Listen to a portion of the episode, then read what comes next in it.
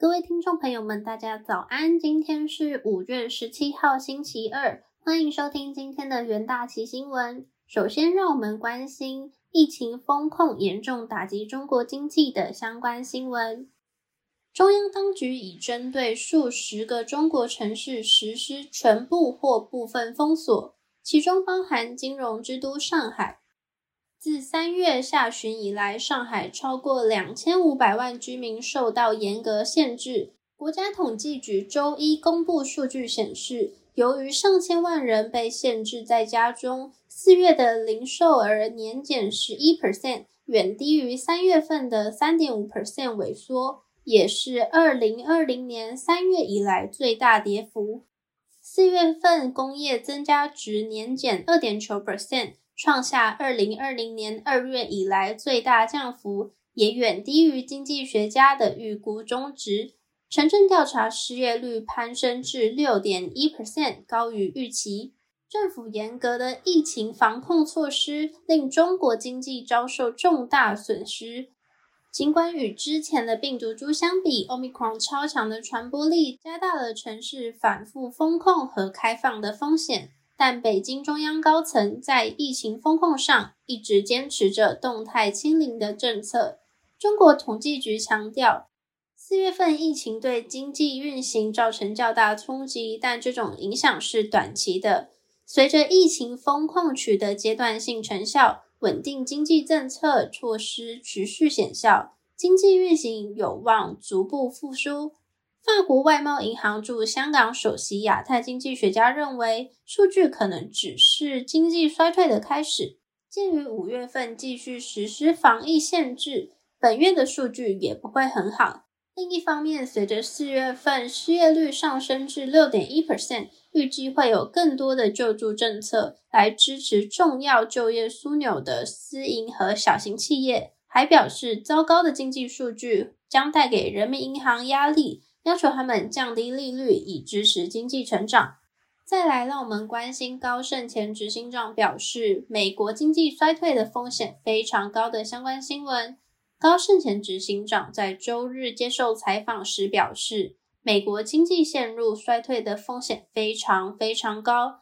他认为，美国联准会有非常强大的工具，很难进行微调，也很难看到这些工具快速改变通膨的成效。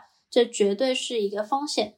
上周，Fed 主席表示，抑制通膨是首要任务。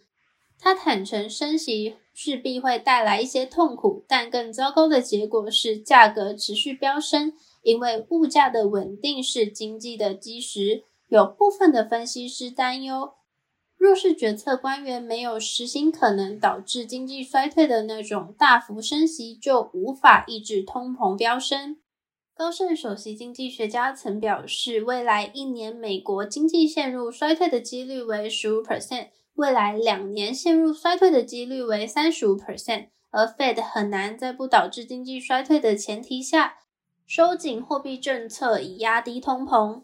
近期，经济学家认为美国经济衰退的可能性增加。针对六十五位经济学家进行调查显示，受访者认为美国经济未来十二个月陷入衰退的几率平均为二十八 percent。最后是联准会前主席表示，Fed 在等待解决通膨问题时发生了错误的相关新闻。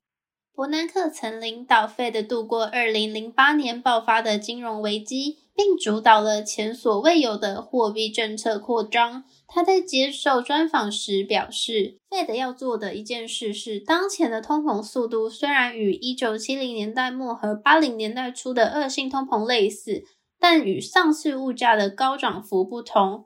一个重要因素在于，现在的 Fed 被视为通膨斗士，可信度更高，支持升息的人也更多。再来进入到三分钟听股期的单元，首先关心华兴期货，华兴被 MSCI 从全球小型指数增列为全球标准型指数成分股，积极布局新能源产业。印尼投资建冰镍厂，预计二零二二年底完工。此外，华兴看好政府发展离岸风电市场商机。规划二零二七年要完成欧洲认证，并参与离岸风电第三区块开发，预计投资金额超过五十亿元。期价大涨四点四八 percent，收长红 K 棒。再来看到群创期货，由于 IT 产品占群创营收比重仍高，俄乌战争及中国封城使市场对消费性产品与 IT 产品的需求保守，消费力道减弱，而高通膨冲击产业供应链，造成原物料上涨。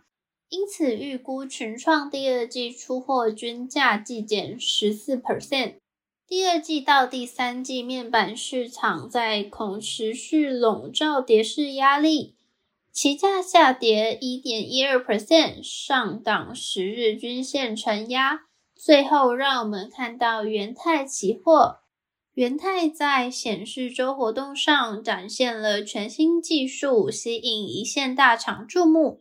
且受惠于新产能开出，第一季营收年增三成，毛利率回升到四十八点一七 percent。展望下半年，企业数位化转型趋势不变，以及看好教育市场发展，起价上涨四点七二 percent，站回十日均线。以上是今天的元大旗新闻，我们明天见，拜拜。